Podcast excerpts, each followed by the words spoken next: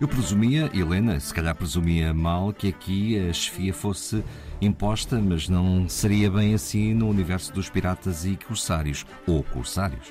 Bem, uh, e ou, porque eles, eles, vão mudando de estatuto. O que se sabe, portanto, ele consegue fugir do, do tal cerco uh, e em 1607, ainda em 1607, sabemos que eles já são mais ou menos um grupo de 400 homens que vão para a zona da ilha ou que vão para a ilha de Sundiva, conseguem conquistá-la ou dominá-la, uh, vários feitos marítimos, sobretudo no confronto com embarcações que pertencem a mercadores árabes, e aí uh, nós temos estes, estas várias centenas de homens, maioritariamente portugueses, uh, que estão nessa tal ilha e resolvem então escolher entre eles alguém que os lidere. A liderança terá cabido a um português, terá sido ele escolhido, talvez porque era mais velho, talvez porque acreditassem nas suas capacidades, e ele, eh, o português escolhido não foi Sebastião Gonçalves Tibão. Note-se que ele deve ser bastante novo, não, tem, não se sabe com grande precisão a sua idade, mas ainda é bastante novo, tendo em conta que ele vai para a Índia como soldado em 1605, portanto não, não poderia ter muita idade. Quem eles escolhem é um tal Estevão Palmeiro, portanto, os homens, os tais piratas ou corsários ou simples aventureiros que estão nesta ilha de Sundiva, quem eles escolhem para seu líder é Estevão Palmeiro. Mas Estevão Palmeiro não quis ser nada disso. Provavelmente era pirata, era corsário, era aventureiro, mas era um homem muito, muito avisado e muito previsto e, portanto, rejeitou.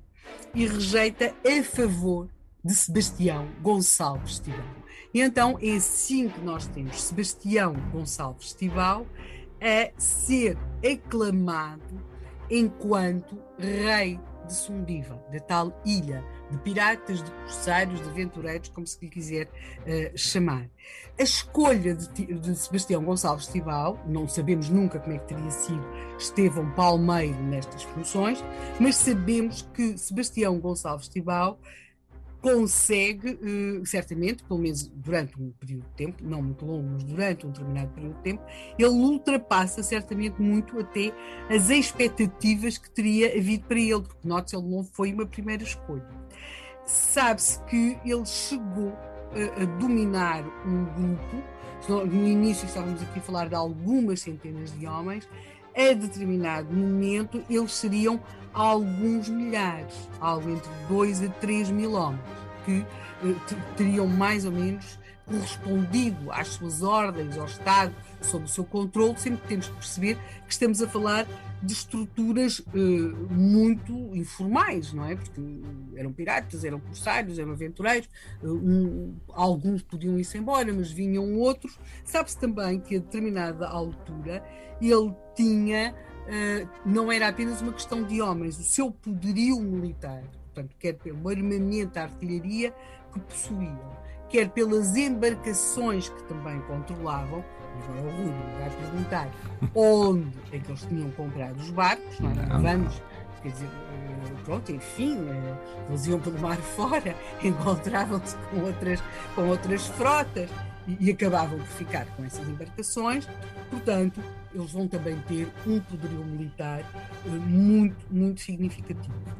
E vão, tão significativo, que vão estabelecer alguns acordos. Por exemplo, eles vão estabelecer acordos com a coroa portuguesa, exatamente a tal prática das atividades uh, corsárias. E Sebastião Gonçalves Tibau faz aquilo que faz qualquer chefe, ou, ou se quiseres para preencher o imaginário que todos nós temos daquilo que era o mundo dos piratas e dos corsários, diz a história, que ele casou com uma princesa, uma, uma herdeira, uma jovem rica local, e que até conseguiu que um dos seus parentes, um seu irmão, que também o acompanhava nestas aventuras, também ele fizesse um excelente casamento entre a nobreza local, portanto, seria, no caso seria a viúva de um rei. E, portanto, é assim que estamos com Sebastião Gonçalves Tibal, rei de Soliva, mas amanhã é sexta-feira. Esta história vai certamente ter outro capítulo.